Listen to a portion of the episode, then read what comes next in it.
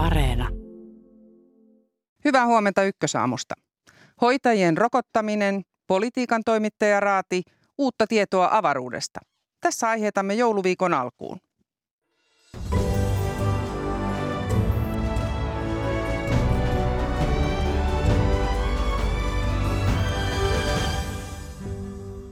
Eduskunta keskustelee tänään ensimmäistä kertaa hoitajille suunnitelusta rokotusvelvollisuudesta. Mitä asiasta ajattelevat hoitajat itse ja heidän edustajansa siitä hetken kuluttua? Kahdeksan jälkeen toimittajaraati ruotii viime aikojen politiikan käänteitä. Kuka tosiasiassa luotsaa hallitusta, koska on aika vetää hätäjarrusta ja joko aluevaalit kuumentavat politiikan kenttää? Avaruustutkijat ja harrastajat eivät jouluaattona odota eniten joulupukkia, vaan vuosikymmeniä valmistellun uuden avaruussukkulan laukaisua. Tästä lisää puoli yhdeksän jälkeen. Aamun kolumnisti Heikki Hiilamo pohtii kirkkoa ja avarakatseisuuden ongelmaa. Minä olen Hanna Juuti. Tervetuloa kuuntelemaan Ykkösaamua.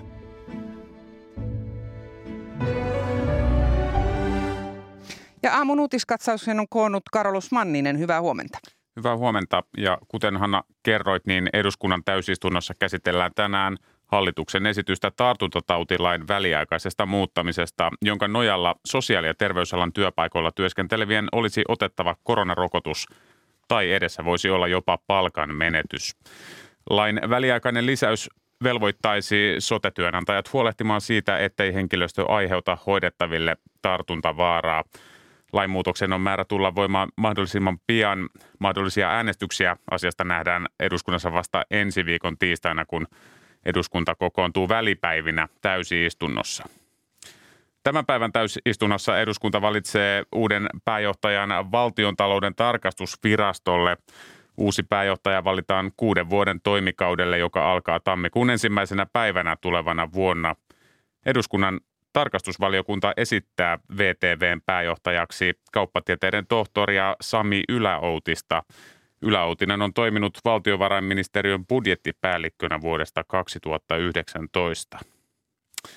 Ja Työntekijöitä edustavan teollisuusliiton ja teknologiateollisuuden työnantajayhdistyksen neuvottelut uudesta työehtosopimuksesta keskeytyivät eilen sunnuntaina – Osapuolten mukaan eilisissä neuvotteluissa ei löydetty yhteistä näkemystä palkankorotuksista. Teollisuusliiton puheenjohtaja Riku Aalto kertoo Twitterissä, että uusia neuvotteluaikoja ei ole sovittu. Teknologiateollisuus on ollut joulukuun alusta lähtien sopimuksettomassa tilassa. Maailmalla, maailmalla on seurattu kaksia vaaleja erityisellä silmällä. Chiilessä vasemmistolaisesta Gabriel Boricista tulee maan uusi presidentti. Oikeiston ehdokas Jose Antonio Cast on tunnustanut vaalitappionsa. Boric sai äänistä lähes 56 prosenttia. 35-vuotias Boric on kertonut haluavansa uudistaa Chilen talousjärjestelmää vasemmistolaisempaan ja sosiaalidemokraattisempaan suuntaan. Puolestaan Hongkongin vaalien, vaalien äänestysvilkkaus on jäänyt ennätyksellisen alhaalle noin 30 prosenttiin ja äänestysvilkkaus oli siis alimmalla tasollaan kolmeen vuosikymmeneen. Hongkongin vaalit olivat ensimmäiset Kiinan uusien vaalilakien alaisuudessa. Manner-Kiinan, Manner-Kiinan määräysten mukaan kaikkien parlamentin eli lainsäädäntöneuvoston ehdokkaiden on oltava isänmaallisia eli uskollisia Kiinalle. Tällaisia uutisia tähän aamuun. Kiitos Karolus Manninen. Koronatilanne Suomessa ja maailmalla kiristyy koko ajan ja tämä viikko kotimaassa on ratkaiseva siltä kannalta, kiristyvätkö myös koronatoimet ja kuinka paljon. Meillä on nyt yhteys Helsingin ja Uudenmaan sairaanhoitopiirin apulaisylilääkäriin dosentti Eva Ruotsalaiseen. Hyvää huomenta. Oikein hyvää huomenta. Niin, uusi viikko alussa, jouluviikko ja koronatartuntojen määrä meni perjantainakin yli kahden tuhannen. Olit tässä Ykkösaamun studiossa kanssani runsas viikko sitten ja jo silloin pidit tartuntatilannetta vakavana. Mitä ajattelet tilanteesta nyt? Silloin meillä vielä Delta oli se variantti, joka aiheutti tauteja ja, ja nyt tilanne on muuttunut, että Omikron leviää – erittäin voimakkaalla nopeudella niin, että esimerkiksi meillä HUS-alueella muutama viikko sitten tautitapauksia oli per päivä 400-500 ja, ja nyt viime viikolla jo 1300 positiivista per päivä, eli kolminkertainen nousu. Samanaikaisesti meidän rokotuskattavuutemme edelleen on kkoko väestössä 73 prosenttia. Kolmannet rokotukset ovat edenneet hyvin vasta yli 80-vuotiailla, yli 75-vuotiailla. Kyllä tilanne on entistä vakavampi nyt ja tähän tilanteeseen tuo sen vakavuuden tämä omikronin kiihtyvä vauhti ja silloin kun näin nopeasti tartuttava leviävä variantti aiheuttaa sairastumisen, se aiheuttaa yhtäaikaisesti niitä paljon ja osuu nyt myös kaksi kertaa rokotettuihin, jonka takia me tarvitsemme nyt koko maassa yhteistä kriisitietoisuutta ja oikea-aikaisia toimenpiteitä per heti. No mikä tämän hetken ongelmista, mitä tässä luettelitkin, on se huolestuttavin? Se, että teho-osastot ovat, ovat paikoin täynnä vai se, että rokotuskattavuus ei tosiaan vieläkään nouse sitä tahtia kuin pitäisi? Vaiko joku muu? No juuri nämä asiat itse asiassa, mitkä toit esille, että ykkös- ja kakkosrokotusten tahti etenee hitaasti, hitaasti. Kolmannet rokotukset etenivät myös hitaasti, mutta nyt tietysti me panostamme kaikkemme kuntien ja sairaanhoitopiirien kanssa, että saadaan rokotustahtia ja nyt ne kohdistuvat tällä hetkellä erityisesti kolmansiin rokottamisiin riskiryhmille, ikääntyneille, mutta myös sitten epidemian leviämisen hillitsemiseksi alle 60-vuotiaisiin. Eli se, se täytyy saada ylös, mutta rokotukset eivät valitettavasti yksin riitä omikronin nopean leviämisen takia. Ja siinä kohtaa, kun infektiopaine kohdistuu koko väestöön, myös kaksi kertaa rokotettuihin, että he sairastuvat ja hyvin nopeassa tahdissa, niin se tulee heijastumaan sairaala kuormitukseen ja tietenkin tämä tehohoitokapasiteetti ja sen kestävyys, henkilöstöresurssit nyt joulun aikana, ne kaikki ovat sellainen yhtälö, joka, joka voi tietysti aiheuttaa meille hyvin vakavia ja haasteellisia tilanteita tulevina viikkoina. Mm. Esimerkiksi HUS, jossa työskentelet, nosti perjantaina valmiustasoaan korkeimpaan mahdolliseen luokkaan, eli täysvalmiuteen vasta toista kertaa tämän pandemian aikana. Millainen se tilanne HUSin sairaaloissa on? Meillä nyt viikonloppuna äh, oli taas nousua tehohoitopotilaissa, mutta se on 17. Että meillä oli tässä pieni, pieni, pieni suvantovaihe viikon ajan, mutta nyt kun omikron leviää näin vauhdilla ja me näemme tosiaan näissä testatuissa tapausmäärissä vasta vain sen jäävuoren huipun, eli todellisuus on ihan jotain muuta kuin testataan vähemmän, niin tämä tulee tietysti heijastumaan nyt sekä vuodeosastohoitoon että tehohoitoon.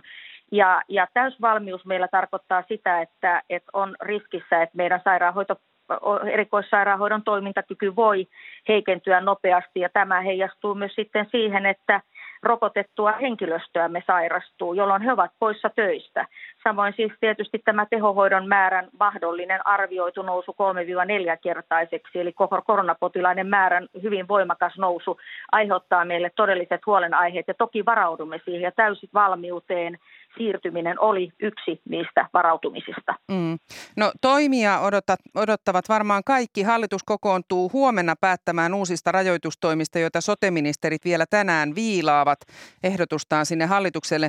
Millaisia päätöksiä äh, odotat huomiselta? No odotan ensinnäkin tämmöistä keskitettyä päätöksentekoa, eli, eli valtakunnalliseen ohjaukseen – siirtymisessä meidän rajoitustoimenpiteiden osalta, eli sitä niin sanottua hätäjarrun vetämistä. Alueellisten toimenpiteiden yhtäaikaisuus ei ole niin tehokasta kuin se, että me saisimme vaikuttavat toimenpiteet keskitetysti, vaikuttavat toimenpiteet keskitetysti hallinnosta. Mm. Ja näin ollen näitä toimenpiteitä, mitä nyt odotan keskitetysti äh, valtakunnallisella äh, toimin, toimilla, niin on se, että meidän rokotusten kattavuuden nousun sisä, lisäksi, jota, josta me vastaamme, niin rajoituksia tullaan kiristämään, jolloin se tarkoittaa sitä, että koronapassi ei enää olisi toimiva, eli sitä ei käytettäisi rajoitusten vaihtoehtona, koska nyt kaksi kertaa rokotetut sairastuvat omikron-variantin takia. Tietysti tähän tulisi myös ravintolarajoitusten kiristyminen tätä kautta, ja lisäksi huomioiden se, että meillä alle 16-vuotiaat eivät edes ole pystyneet käyttämään koronapassia. Ja kyllä tauti leviää nyt rokottamattomien keskuudessa, joita ovat myös alle 12-vuotiaat lapset ja, ja nuoret rokottamattomat aikuiset, niin katson, että etäkoulu joulun jälkeen esimerkiksi viikko täytyisi nyt laittaa ihan todella vakavaan harkintaan. Me mm. emme tule saamaan koulujen kotitestauksia vielä tähän hetkeen, että se menee ensi vuoden puolelle. Sitten voidaan jatkaa sillä, mutta kyllä kaikilla rintamilla tulee saada epidemian leviämistä nyt hallittua. Kiitos näistä arvioista. Kysyn vielä lopuksi. Helsingin ja Uudenmaan sairaanhoitopiiri on nyt ollut otsikoissa siitä, että se uhkaisi perua hoitajille luvattuja koronalisiä ja Tehy uhkaa sairaanhoitopiiriä oikeustoimilla. Miten kommentoit tätä uutista? Tämä on tietysti valitettava uutinen, mutta en ole tässä kohtaa oikea henkilö kommentoimaan. Kiitoksia näistä arvioista dosentti Eva Ruotsalainen Helsingin ja Uudenmaan sairaanhoitopiirin apulaisylilääkäri ja hyvää päivänjatkoa hyvää joulun odotusta. Kiitos. Kiitos. Siinä kuultiin tuhteja neuvoja, neuvoja soteministereille ja, ja hallitukselle tuolta Helsingin Uudenmaan sairaanhoitopiiristä. Mutta nyt mennään hoitajien rokotuksiin. Eduskunta käsittelee siis tänään hallitusten esi- hallituksen esitystä hoitajien rokotevelvoitteesta. Ja hallituksen mukaan kyse ei ole rokotepakosta, mutta hoitotehtävissä ei voisi toimia ilman rokotusta muuta kuin erityisistä syistä. Lähi- ja perushoitajaliitto Super suhtautuu velvoitteiseen kielteisesti.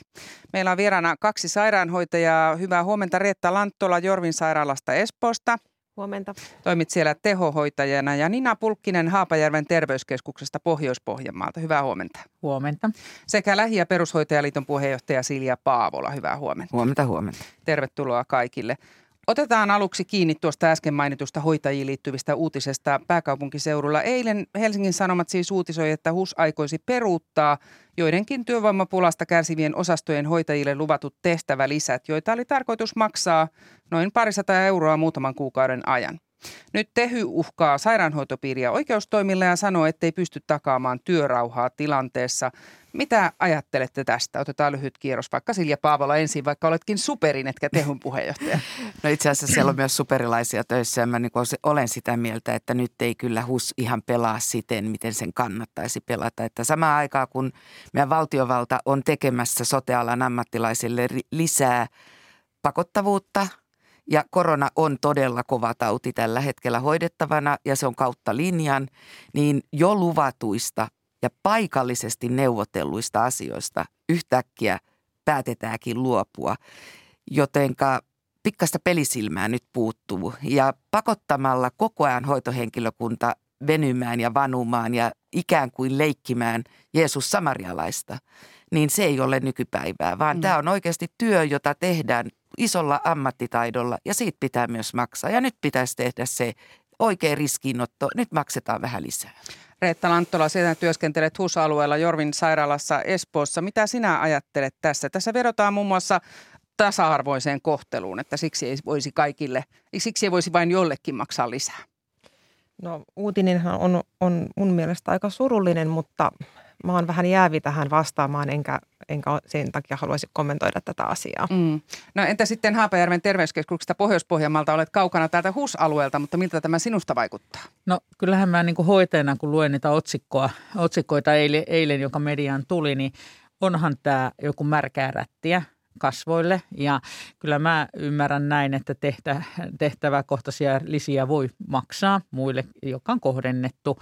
Ja tota, mä en, Mä, mä ajattelin, että on tosiaan surullista, niin kuin sanoi kollega tuossa. Ja sitten se on niin kuin, jatkuvasti venyneelle porukalle jo niin kuin semmoinen luvattu jotain ja sitten vedetään pois. Niin ei tämä niin kuin hyvää henkilöstöpolitiikkaa ainakaan itse koe olevan. Ja kyllä motivaatio varmaan, varmaan sitten venymiseen vähenee. Niin, mitä tällainen prosessi vaikuttaa hoitajien jaksamiseen, joka on muutenkin ollut koetuksella. Perjantaina uutisoitiin, että ainakin HUSissa sairaspoissaolot ovat lisääntyneet lähes sata, lähemmäs sata hoitajaa sairauslomalla esimerkiksi leikkaussalitoiminnasta. Mitä tietoja teillä on siitä, ovatko sairauslomat lisääntyneet esimerkiksi sinun alueellasi siellä Haapajärvellä? No tällä hetkellä siellä äh, flunssat kiertää, RS-virusta kiertää, influenssa ei vielä ole ehkä tullut alueelle, mutta kyllä tässä pelko on ja omikroni, kun tulee sen kahden rokotteen läpi, niin semmoinen lievä sairastuminenkin niin pitää meidän väen pois töistä ja pitääkin pysyä pois sieltä työmaalta. Niin kyllä tämä joulun tulo, niin rehellisesti sanottuna pikkusen hirvittää, että mistä se väki sitten otetaan tekemään sitä työtä, jota on tehtävä 24-7. Mm. No mennään sitten tähän paljon puhuttaneeseen rokotepakkoon, jos sitä mm. nyt pakoksi saa sanoa. Hallituksen esitystä hoitajien rokotusvelvoitteesta eli tartuntatautilain väliaikaisesta muuttamisesta tältä osin käsitellään siis tänään eduskunnassa ja päätöstä tästä odotellaan välipäivinä, jolloin, jolloin eduskunta myös kokoontuu. Mitä mieltä te hoitajina olette rokotevelvoitteista hoitajille, vaikka, vaikka Reetta aloittaa? Joo, toi, toi sana rokotepakko antaa semmoisen negatiivisen kuvan jo heti alkuun ja varmasti herättää vastakkainasettelua monellakin tapaa. Mutta, mutta mä koen sen niin, että tavallaan meidän ammatissa kuitenkin edellytetään tartuntalain mukaista suojaa. Se on ihan työturvallisuus- ja potilasturvallisuusasia ja työnantaja, työnantajan vastuulla on tämä työturvallisuuden niin kuin, niin kuin suojeleminen tavallaan niin kuin hoitajille. Että se, että jos tähän tartuntalain mukaiseen suojaan sisällytetään esimerkiksi koronarokote, niin en mä näe siinä mitään ongelmaa. Se on mm. kuitenkin yksi, yksi tavallaan niin kuin hoitaja kantaa vastuunsa, vastuunsa siitä asiasta, että ei ehdon tahdon tuolla kyllä mennä ilman niin kuin tarpeellista hyvää kattavaa rokotesuojaa. Entä Nina Pulkkinen? Niin, kiitos. Tota, niin, mä oon ihan samalla linjalla kuin Reeta tuossa, että äh, me suojellaan itseämme ja potilaita, jotka on alentunut vastustuskyky ja tämä pakkosana on just huono, koska velvoite meillä on ottaa ne influenssarokotteet ja ne on otettu. Ja, ja meille ei työmaalla tuolla eri yksiköissä, kun kierrän tehtäväni takia, niin ei se aiheuta semmoista negatiivista keskustelua. Mua hämmentää se semmoinen tavallaan se suuri rooli, mikä se somessa on saanut tämä rokotevastaisuus siinä mielessä, että totta kai varmasti epäilijöitä joitakin yksittäisiä on, mutta meidän alalla koulutettu sosiaali- ja terveydenhuollon henkilöstö kyllä näkee sen tarpeelliseksi ja ottaa sen rokotteen. Mm. Puhutaan tuosta ilmapiiristä kohta, mutta Silja Paavola, sinä johdat Lähi- ja perushoitajaliittoa ja, ja te liittona vastustatte velvoitetta. Sinä saat, saatko paljon palautetta tästä? Itse asiassa nyt pitää ohi, oh, korjata. Me ollaan sanottu koko ajan jäsenille, että ota rokote, sillä suojat itsesi, lähimmäisesi ja hoidettavat. Mm-hmm. Mutta mä en, mä en missään näe, näe sitä, että tämä velvoite, joka nyt laitetaan, niin se on myös, sillä on, se on kaksiteräinen miekka. Meillä on paljon faktisesti meillä on aika paljon ihan THLn lukujen muodossa, niin sote-alalla on rokottamattomia.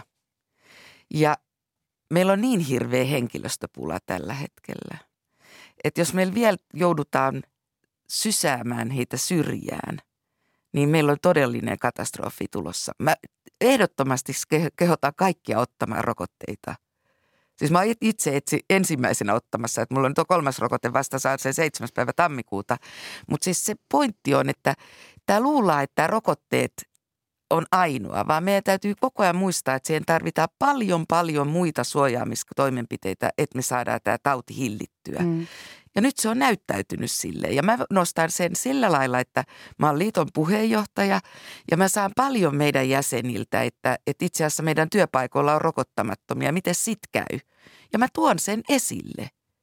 Mutta ja eikö se, se ei... ole aika kova riski sitten päästää näitä rokottamattomia ihan tietoisesti hoitamaan potilaita? Niitä on ollut siis koko ajan. Ja mm. ajatellaan sitä, että silloin kun korona alkoi, siis tuli COVID-19, niin silloin se oli eniten pyöri vanhusten puolella, koska he saivat sitä silloin ihan siviilissäkin. Ja silti se saatiin siellä niin kuin poistettua aika hyvinkin ja rokotteiden avulla ja suojaamisen avulla.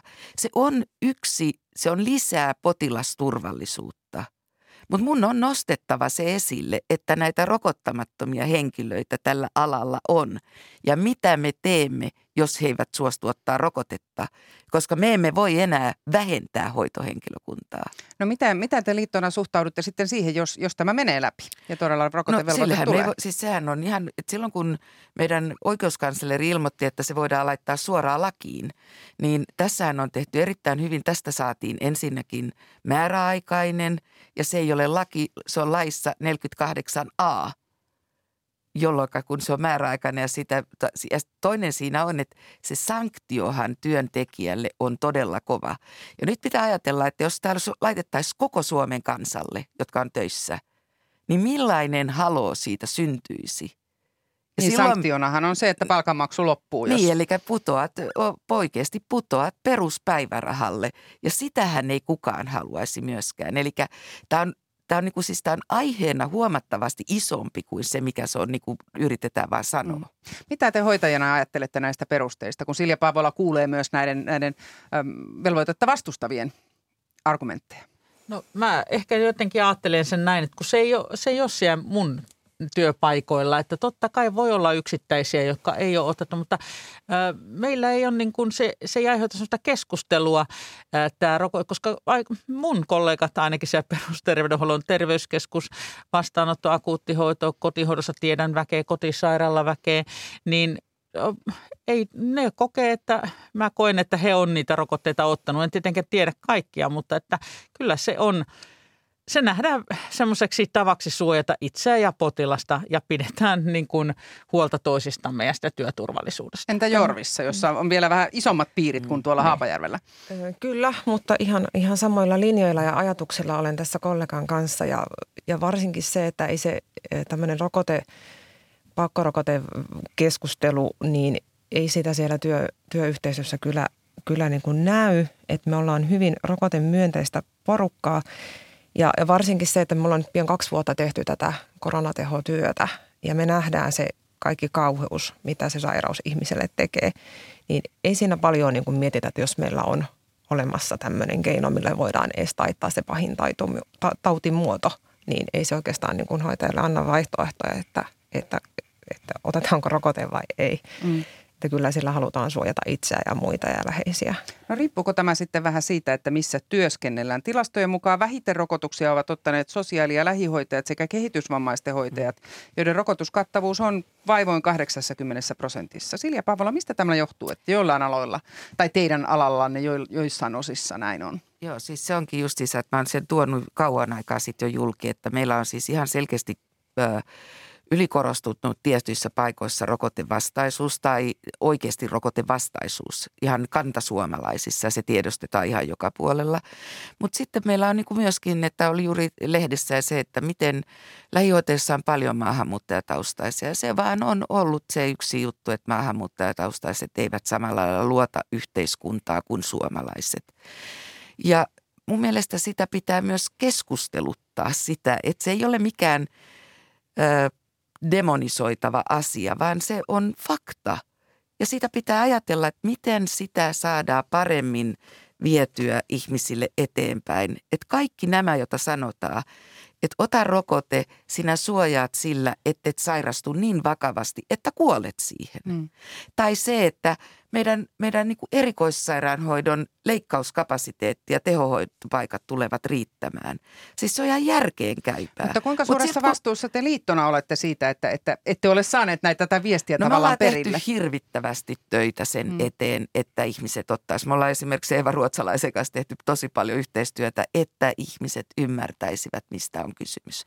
Mutta he eivät, he eivät ole niin sanottuja foliohattuja, vaan heillä on ihan oikeat järjelliset argumentaatiot.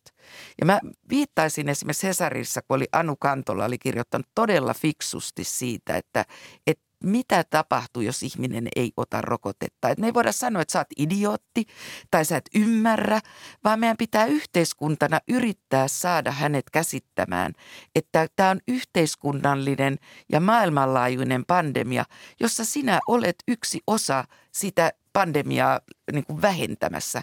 Että käytä se hyväksesi. Mm. Niina Pulkkinen. Joo, kiitos.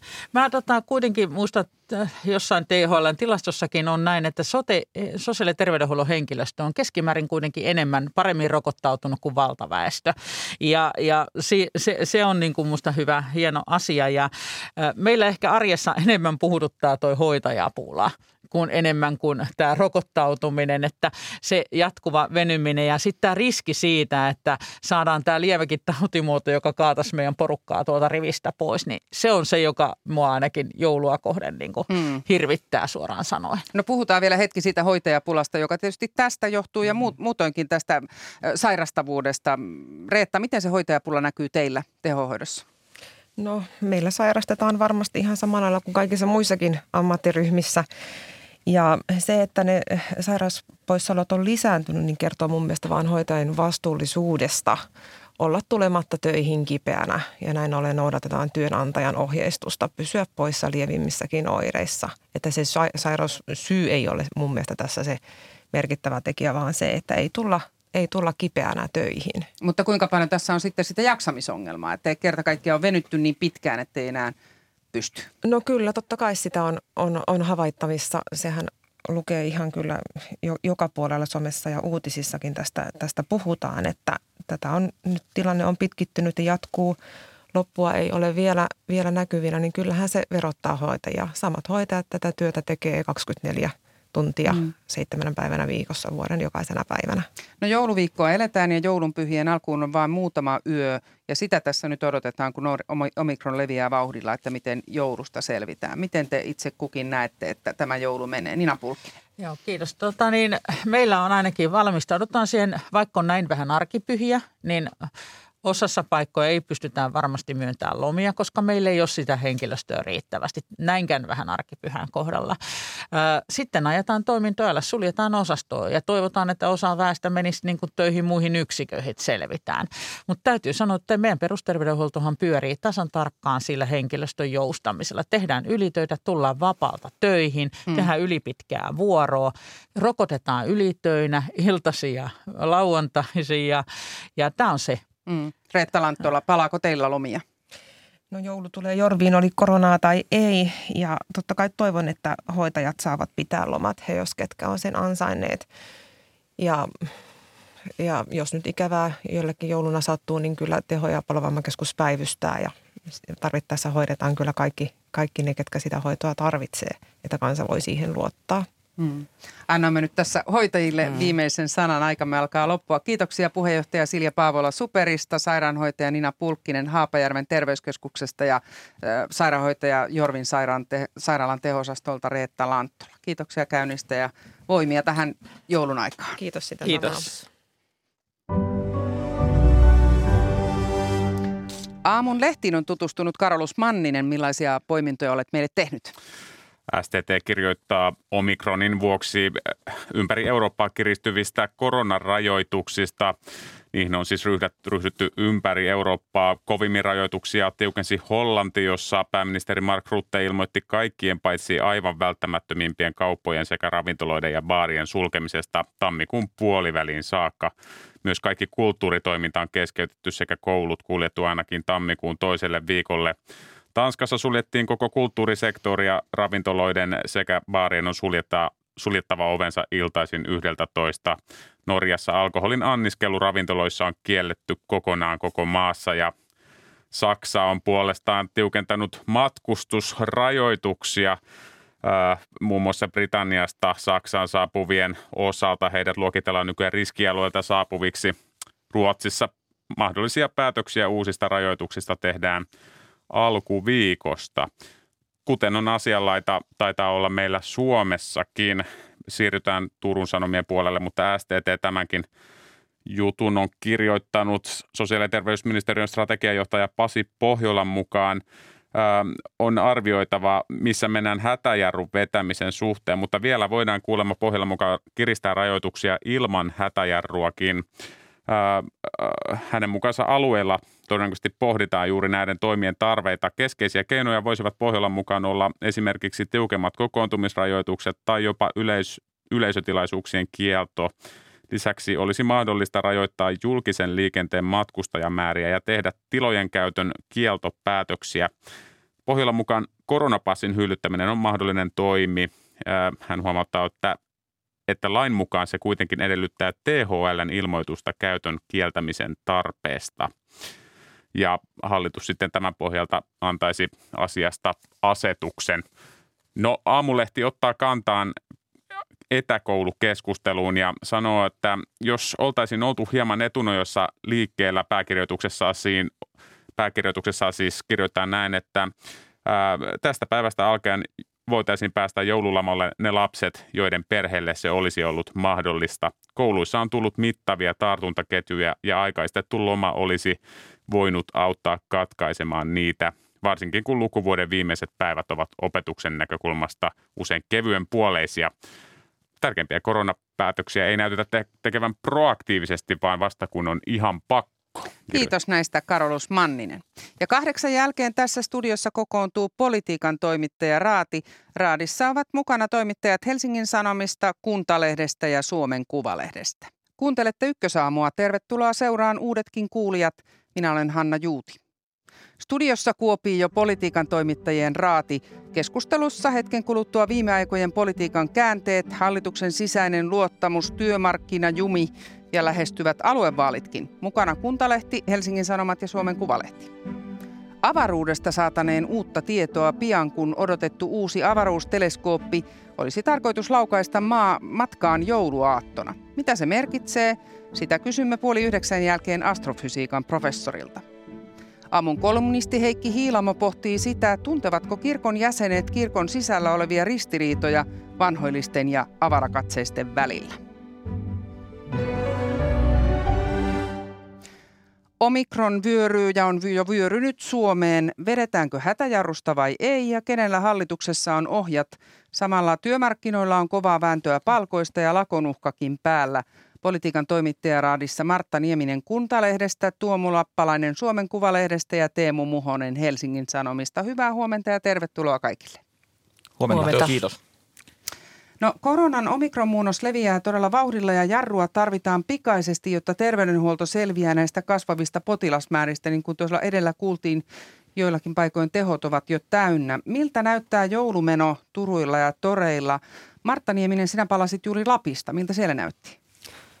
Lapissa näytti ihan normaalilta menolta, eli siellä oli hirveästi turisteja, oli ulkomaalaisia ja tota, mitä nyt kävi jossakin lounaspaikoissa, niin, niin siellä oli ihan tämmöinen joululeikit oli meneillään yhdessäkin ravintolassa ja, tota, ja ihmiset käyttää kyllä paljon maskeja, mutta sieltä kuuluu kyllä henkilökunnalta, että varsinkin suomalaiset ovat kyllästyneet, että suomalaiset matkailijat haluaisivat olla, haluaisivat olla niin kuin ennenkin. Mm. Mutta tota, rajoituksiahan siellä tuli koko ajan lisää, eli siinä niin kuin, e, silloin kun menin sinne viikko, viikko aikaisemmin, niin, niin esimerkiksi VRllä ei ollut junassa, niin ei ollut maskipakkoa. Ja nyt kun tulin takaisin, oli maskipakko ja oli niin laajentunut nämä, laajentuneet nämä rajoitukset ympäri Lappia. Eli silloin mennessä, mennyt oli vaan siellä vajaa viikon, mutta tota, mennessä oli Rovaniemellä ja jossain muualla – muualla tämmöisiä, niin kuin, tämmöisiä tota, paikallisia rajoituksia, mutta kyllähän siellä jännitettiin, tietenkin matkailuelinkeino jännittävät, että mitähän tässä nyt tapahtuu ja suljetaanko kohta kaikki. Mm, matkailuelinkeino on jälleen kahden tulen välissä, Kyllä. että pitäisi saada matkaajia, mutta samalla niin. pitää huolta terveysturvallisuudesta. No mitä te ajattelette, onko koronaan niin väsytty, että ei enää jakseta va- jatkuvasti varoa, vaikka koko ajan varoitetaan? Tuomo Lappalainen. No kyllä tässä on se ongelma, että kun tämä niin kuin menee edes takaisin, että, että, että kun ihmiset on ikään kuin luuleet jo, että nyt helpottaa ja sitten kuitenkaan ei helpota, niin sehän on psykologisesti tietysti niin kuin äärimmäisen raskas, raskas tilanne ja, ja tota, samahan on, koskee myös poliitikkoja, että, että alkusyksystä näkyy, että, että, että pääministeriä myöten haluttiin elää ja, ja nyt sitten pitäisi äkkiä niin kuin kääntyä uuteen moodiin ja, ja kiristää rajoituksia, niin, niin se on henkisesti hankalaa. Aikamoista vuoristorataa. Teemu Muhonen, sinulta kysyisin, kun sinä tästä kirjoititkin. Nythän tässä on koronapassin avulla joululauluja lauleltu ja areenoille kokoonnuttu. THLn pääjohtaja Markku Tervahauta väläytti TVn ykkösaamussa lauantaina koronapassin väliaikaista hautaamista. Ja Marin, pääministeri Marin pääministerin haastattelutunnilla totesi, että ei sulkisi mitään keinoa nyt pois, eli ei tätäkään keinoa. Millainen myrsky tästä nousisi, jos, jos koronapassi pantaisiin hyllylle? No mä uskon, että kyllä siitä – tulee aikamoinen poliittinen vääntö nyt ihan tässä lähipäivinä jo tänään ja huomenna.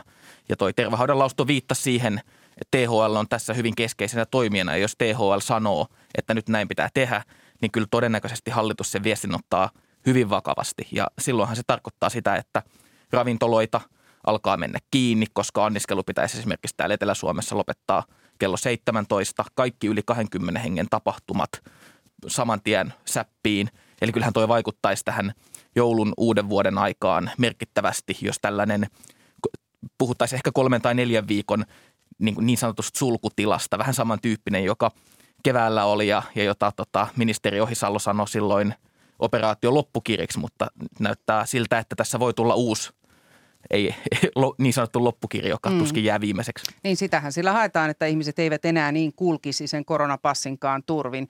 Tuomo Lappalainen, mitä sinä ajattelet siitä, että nyt tämä kauan odotettu koronapassi sitten pantaisiin jäihin? No tässä on siis, lisä, lisään tuohon mitä Teemu sanoi, niin, niin yksi asia mikä tässä tulee on, on tämmöinen kuin jännitteet rokotettujen ja, ja rokottamattomien välillä kiristyy uudelleen. Eli, eli kyllähän niin kuin rokotetut tässä on jo on kuulunut näitä kommentteja, että, että miksei sitten panna vaan sitä, että enää negatiivisella testituloksella ei pääse ravintolaan, että pitää olla se passi ja voi olla, että sekään ei auttaisi. Tämä tilanne on ehkä niin paha nyt, mutta, mutta joka tapauksessa mm. tämän tyyppinen keskustelu tässä on jo herännyt. Niin, koska rokotetutkin, vaikka he eivät sairastuihin, he voivat levittää. Martta Nieminen.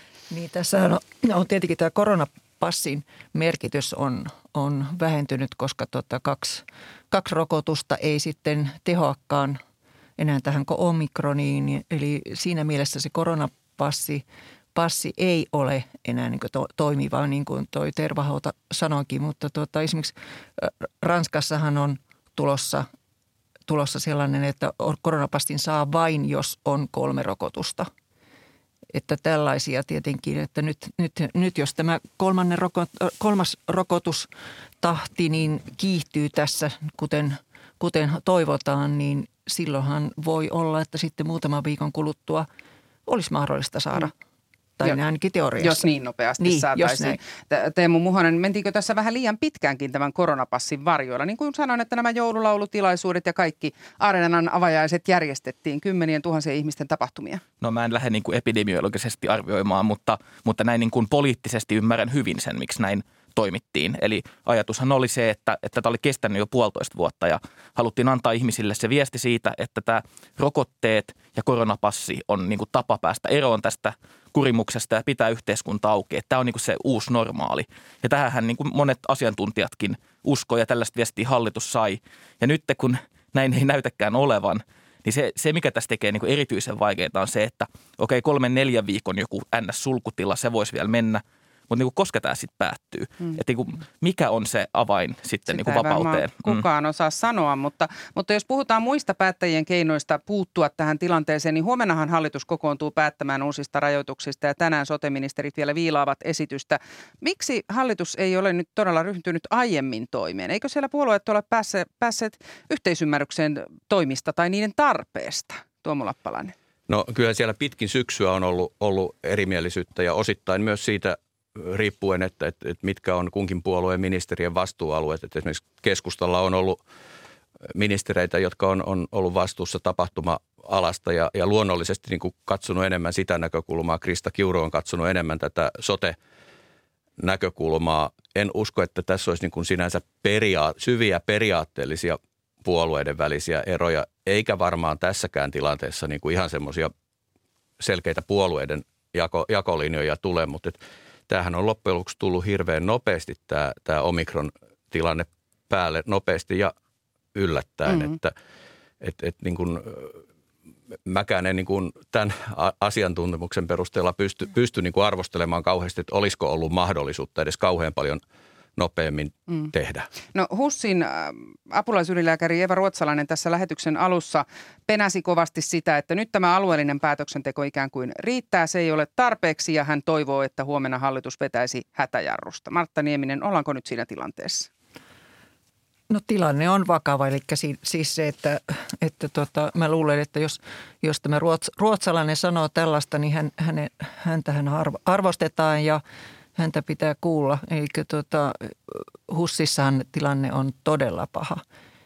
Eli tämä on, siis tämmöisenä niin kuin maallikkona voi sanoa, että koska en ole mikään, mikään asiantuntija näissä lääketieteellisissä asioissa, niin tuota, se, että voisi kuvitella, että tämmöinen tiukat rajaukset ja se maskipakko, se FFP2 tai FFP3, niin sen käyttö, mistä oli jo Turussa ollut hyviä kokemuksia, että siellä oli alle 12-vuotiaiden tartunnat oli puolin, puol, puolen, puolintuneet viikossa. Kun maski, lapsillekin niin, annetaan niin, maski. La, mm. lapsille maski. Eli mä en nyt hirveästi niin tiedä, että mitä suurta eroa sillä, sillä nyt on sillä hätäjarrulla ja näillä muilla kaikilla keinoilla. Tietenkin että hätäjarrussa on se valtakunnallinen valvonta tai ohjaus. Se on voimakkaampaa kuin alueellisesti, mm. mutta tuota, olen sitten kylläkin enemmänkin sen hätäjarrun puolella. No Teemu Muhonen, tässä viime viikollahan nähtiin sitä, että, että välillä Krista Kiuru esiintyi vahvasti A-studiossa ja oli jo hätäjarrusta vetämässä ja Marin samaan aikaan sanoi, että ei ehkä ihan. Nyt hän sanoi eilen, että kaikki asiat ovat pöydällä. Miltä tämä näyttää? No mä, mä en nähnyt niissä ihan mitenkään kovin suurta ristiriitaa näissä lausunnoissa. Marin vaan sanoi, että ensisijaisesti niin kuin muut keinot tietysti kuin mitkään kovat rajoitukset, mutta totta kai hän sanoo näin. Mutta sitten no, jätti sen oven raolleen ja sanoi, että jos pidetään välttämättömänä mennä kovin rajoituksiin, niin sitten niin kuin, sit se on välttämätöntä. Ja, ja tota, mä uskon, että, että hallitus päättää niin sanotusta hätäjarrusta vetää, mutta siitä, mitä se konkreettisesti tarkoittaa, ihan niin kuin Martta tuossa sanoi, että – että kevyimmillään se tarkoittaa vaan sitä, että oikeastaan mitään muuta ei tapahdu, että hallitus alkaa antaa taas vanhaan tapaan alueille vain ohjeita. Kiristäkää, kiristäkää kokoontumisrajoituksia ja näin poispäin, mutta niin kuin, eihän se muuta hirveästi mitään, jos ne pystyy kiertämään koronapassilla. Eli se todellinen kysymys mun mielestä on se, että tekeekö hallitus sen päätöksen, että annetaan valtioneuvoston asetus, jolla koronapassi otetaan pois käytöstä hyllylle kolmeksi tai neljäksi viikoksi. No huomenna olemme ehkä tästäkin viisaampia. Öm, miltä teistä näyttää?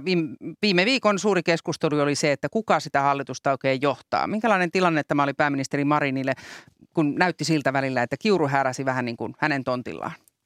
Martta Nieminen. No minusta Kiuru on tehnyt juuri sitä, mitä hänen pitää tehdäkin, että hän, hän hoitaa sitä omaa vastuualuettaan.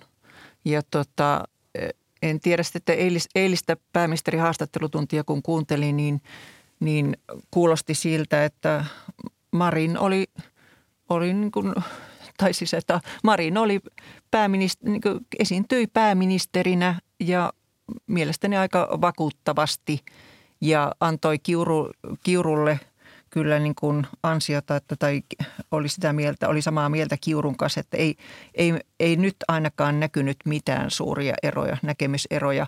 Ja eikä myöskään, siis Marinhan korosti myös sitä, ettei myöskään niin kuin ainakaan Annika Saarikon kanssa ole, mm. ole niin, niin, niin erimielistä, mitä nyt julkisuudessa on paljon puhuttu, mutta mm. tuota, mun mielestä eilises, eilinen esiinty, esiintyminen vakuutti, eli Marin oli, oli niin kuin oma nyt nyt niin kuin vahvoilla. Mm. No mennään sitten niihin luvattuihin työmarkkina-asioihin, mutta siinäkin pysytään koronassa. Nimittäin hoitajat ovat hyvin väsyneitä tämän koronan jälkeen ja heistä on huutava pula koko Suomessa. Kyse kunta- ja sosiaali- ja terveysalan työehdoista neuvotellaan keväällä ja kyse on kunta-alan suurimmasta sopimuksesta ja nimenomaan palkankorotukset tässä keskiössä. Saadaanko hoitajia lisää muuten kuin rahalla? Päästäänkö vihdoin sellaiseen sopimukseen, Tuomo Lappalainen? No sanotaan, että vielä, vielä on hirveän vaikea arvioida, että minkälaiseen sopimukseen lopulta päästään, mutta, mutta sen pystyy ennakoimaan, että neuvotteluista tulee vaikeat ja, ja nyt tällä hetkellä näyttää siltä, että tulee ainakin jonkunlainen Sari Sairaanhoitaja neuvottelujen uusintakierros siinä mielessä, että, että poliitikoilla on, on kova houkutus sotkeentua näihin neuvotteluihin omilla esityksillään ja, ja lupauksillaan. Ja osittain nyt tämän hetken keskustelu liittyy tietysti aluevaaleihin, mutta, mutta sitten on myös eduskuntavaalit tulossa varsin pian ensi vuonna. Ja, ja tämä tuo lisää vaikeuskerrointa nyt näihin neuvotteluihin mm. ilman muuta. Mm. Teemu Muhonen. No tietenkään niin kuin hoitajapulaa ei yhdellä työmarkkinakierroksella ratkaista. Että et tavallaan sehän on sitten isompi yhteiskunnallinen keskustelu, että miten siitä alasta tehdään vaikka kymmenen vuoden säteellä tarpeeksi houkutteleva. Ja yksi osa sitä on varmasti palkkaus. Se, mikä vielä vaikeuttaa nyt näitä neuvotteluja on tämä nouseva inflaatio, eli kuluttajahinnat nousee nyt jo aika reipasta tahtiin lähes 4 prosenttia Suomessakin. Ja se tarkoittaa sitä, että tietysti sitten hoitajat ja muut haluaa vähän korkeampia palkankorotuksia kuin mitä nyt ehkä nämä ensimmäiset vientialojen sopimukset on ollut. Mm. No myös paperiteollisuudessa väännetään palkoista. Paperiliitto uhkaa tammikuun alussa lakolla UPM paperitehtailla, ellei sopimusta uusista työehdoista saada sitä ennen. Ja UPM työmitysjohtaja Jussi Pesonen puolestaan lupaa, että paperikoneita ei suljeta sopimuskauden aikana, jos sopuun päästään ilman lakkoa. Miltä tämä soppa kuulostaa? Martta No musta se kuulostaa tutulta. Eli että näitä, tämähän kuuluu tähän työmarkkinakuvioon. Ei sen kummempaa. No Siis tässähän on, on nyt se tilanne, että, että tämä UPM ja, ja Paperiliiton välinen, välinen kiista oli aika hyvin ennakoitu jo aikaisemmin. Se saattoi olla jopa yksi syy siihen, minkä takia nyt, nyt metsäteollisuudessa käydään yrityskohtaisia neuvotteluja. Ja siihen liittyy rahan lisäksi isoja periaatteellisia kysymyksiä myös siitä niin kuin sopimusrakenteesta ja se, että, että kuinka laajoja sopimuksia siellä tehdään. Että ehkä tämä rahakiista nyt selkeämmin on tullut näihin teknologiateollisuuden neuvotteluihin, jotka tuntuu, että alkusyksystä näytti, että olisi etenevässä, etenemässä hyvinkin niin kuin maaliin, mutta että nyt on tullut sit siinä se, että, että näkemykset palkankorotuksista on hyvin kaukana toisistaan. Niin, ja jos siirrytään sille alalle, niin tosiaan teknologiateollisuuden työnantajayhdistyksen ja työntekijöitä edustavan teollisuusliiton neuvottelut uudesta työehtosopimuksesta keskeytyivät eilen. Ollaanko siellä ihan pattitilanteessa, Teemu Muhonen? No vaikea ulkoapäin arvioida, mutta kyllähän se tietysti vaikealta näyttää ja mä joudun tässä toistaa itteeni äskeisestä kommentista, että, että kyllä tässäkin se inflaatio vaikeuttaa nyt sitä asetelmaa. Eli ilmeisesti siellä kuitenkin suht hyvin on muista asioista saatu sovittua. Eli se on ihan tämä niin palkankorotusten taso, ihan ne prosentit ja eurot sinne palkkoihin, jossa nyt vaan ne osapuolet on kaukana, edelleen kaukana toisistaan, mutta tyypillisesti tämän kaltaiset asiat saadaan kyllä siellä sitten ennen pitkää ratkaistua. Eli viilataan jonkun aikaa ja sitten loppujen lopuksi löydetään. Useinhan teknologiateollisuus on ollut pääavaaja näissä, että sitten loppujen lopuksi päästään sopimukseen. Uskotteko siihen, että päästään tässä ilman lakkoja? No sanotaan, että ainakin se, että siellä niin kuin yrityksillä tilauskirjat on aika, aika täynnä, niin, niin puoltaisi sitä, että, että ei olisi kauheita haluja päästä tilannetta niin kuin mm. työtaisteluihin. Ja työvoimapulaa sielläkin, Martta Nieminen. Sitä mä halusin korostaa, että työvoimapula on teknologiateollisuudessa ympäri maata. Mm. No mutta tämän kaiken koronarumban keskellä ja työmarkkinaan neuvottelujen keskellä aluevaalit lähenevät päivä päivältä. Tähän äänestyspäivään on aikaa enää runsas kuukausi ja ennakkoään niin paljon vähemmän ennakkoäänestysaikaan. Pääministeri Marin sanoi eilen, ettei vaalien siirtämisestä koronan takia ole keskusteltu. Kuinka tietoisia teidän mielestänne ihmiset ovat vaalien merkityksestä, jossa kuitenkin päätetään sosiaali- ja terveyspalvelusta pelastustoimesta alueella? Martta Nieminen. Hyvin huonosti. Eli se, se on ihan, ihan tota, että nä, tällaisia kysymyksiä, asioita seuraaviltakin tulee, että mistä nyt oikeastaan on kysymys. Ja, ja se, että jos tämä kiinnostus on näin vähäistä, niin se on kyllä huolestuttavaa, että nythän oli kunnallisalan kehittämissäätiön säätiön kyselyn mukaan voi olla, että äänestysprosentti jää alle 40 prosentin. Eli silloin se on niin todella alhainen, että silloin on niin – että silloin sote-asioista päätetään niin sellaisten semmo, niin, niin tota, pienen demokratiaturvin, että tota, se on todella niin kuin uutta. Tuommoista, tällaista ei ole vaalihistoriassa tiettävästi nyt ainakaan näkynyt. Mutta Miten te tota, muut näette, näette sen, että meillä olisi maakuntavaltuustoja, joihin on tosiaan valittu alle 40 äänestysprosentilla? No, siis tilannekuva on ihan sama, että se, se riski on, on ilmeinen ja, ja totta kai ne valtuustot toimi, toimii, oli siellä kuinka vähän äänestäjiä mm. tahansa, mutta et, et, et ei se nyt mitään hyvää lähtöä anna ja mitään semmoista kauhean legitiimiä tilaa ja, ja siitä voi syntyä sitten myös semmoinen kierre, että, että ajatellaan jatkossakin, että aluevaalit on tämmöinen vähän – toissijainen No sittenhän vaali. se on tarkoitus yhdistää kuntavaalien niin kanssa. Mutta, mutta ketä tästä voi syyttää tästä tietämättömyydestä? Kyllä me ainakin täällä mediassa ykkösaamassa olemme yrittäneet pitää Kyllä. tätä yllä, mutta Teemu Muhonen, miten olisi saatu viesti perille? No siis mikä se viesti on, joka pitäisi saada perille. pitää, nyt, pitää nyt muistaa, että tämä on oikeasti aika vaikea asetelma äänestäjille – vaikka olisi kuinka perehtyvä ihminen, koska normaalisti eduskunta ja kunnat, kun sinne äänestetään päättäjiä, niin siellä, siellä keskustellaan, että pitäisikö korottaa veroja tai voidaanko ottaa lisävelkaa näiden hyvien asioiden rahoittamiseen ja näin poispäin. Nythän tätä keskustelua ei ole. Että nämä aluevaltuustot tulee ole sellaisia, että ne saa tietyn köntän rahaa valtiolta ja sitten ne jakaa sen sinne alueelle. Eli käytännössä on sellaisia päätöksiä, että lakkautetaanko joku terveyskeskus jostain ja niin poispäin tällaisia niin kuin hyvin konkreettisia asioita, mutta eihän tällaisista niin kuin puhuta vaalien alla. Eli tavallaan poliitikotkin puhuu vaalien alla ihan toista kuin mikä se todellisuus siellä alueella mm. tulee olemaan. Käyvätkö poliitikot jo sitten eduskuntavaaleja, Martta Nieminen? No varmaan nämä tämmöiset näkyvimmät ehdokkaat. Mutta, joo, kyllä. Mutta tuota, se, se, että tuota, nyt kumminkin on vielä jonkin verran aikaa, eli tammikuussa, tammikuussa ennen vaaleja, niin silloin nousevat varmasti keskusteluun juuri nämä, nämä tuota, terveysasemat ja muut paikalliset asiat, vaikka onkin niin, että nyt tämän koronan takia ei ehkä pystytä järjestämään semmoisia normaaleja tenttejä – että ne on varmaan jossain jotain netissä, miten, miten ne nyt toteutetaan. Ja sitten tiedotusvälineet tietenkin on tärkeässä asemassa. Mm, niin, ainakin pyrimme täällä niin, järjestämään ihan, ihan normaalisti tentit. Äh, kuinka kova koitos tämä on hallitukselle eduskuntavaalien alla, jos keskustalle tulee tappio, kun nytkin on kipuilua? No, nyt näyttää siltä, että, että siis keskustaltahan aluevaalit menee kuitenkin suhteellisen hyvin, koska Helsingissä ei, ei äänestetä, mikä on puolueen hankalin alue ja, ja voi tulla ihan kohtuullinen vaalitulos galluppeihin näiden. Samoin ehkä SDPlle mielipidetutkimusten mukaan. Et en usko, että se loppujen lopuksi niin kuin hallituksen sisällä siellä on sitten ne muut Joo. kysymykset, jotka repii. Teemu Muhonen. No mä itse ehkä taipuisin uskoa vähän toisin, että, että jos keskustalle tulee huonompi tulos kuin mitä he itse odottavat, ja niin nyt ei kovin hyvä odota kuitenkaan. Niin kyllä se, nyt kun keskusta edelleen pohtii, että jäädäkö hallitukseen vai ei, niin kyllä tämä vaalitulos tulee olemaan yksi tekijä siinä mm. punninnassa. Mut niin Martta Nieminen lyhyesti. Vaaleissa on tärkeintä turvallisuus. Mm. Ja niin kauan kuin korona niin, on päällä, niin. niin ei voi lähteä kyllä mm. hallituksesta. Mm. Se on totta. Kiitoksia toimittajat Martta Nieminen Kuntalehdestä, Teemu Muhonen Helsingin Sanomista ja Tuomo Lappalainen Suomen Kuvalehdestä mielenkiintoisesta keskustelusta. Ja hyvää joulun odotusta. Kiitos, Kiitos samoin. Kiitos samoin. Studioon on jälleen saapunut Karolus Manninen. Mistäs nyt puhutaan? No jatketaan vaikka tästä aluevaalien äänestysinnosta.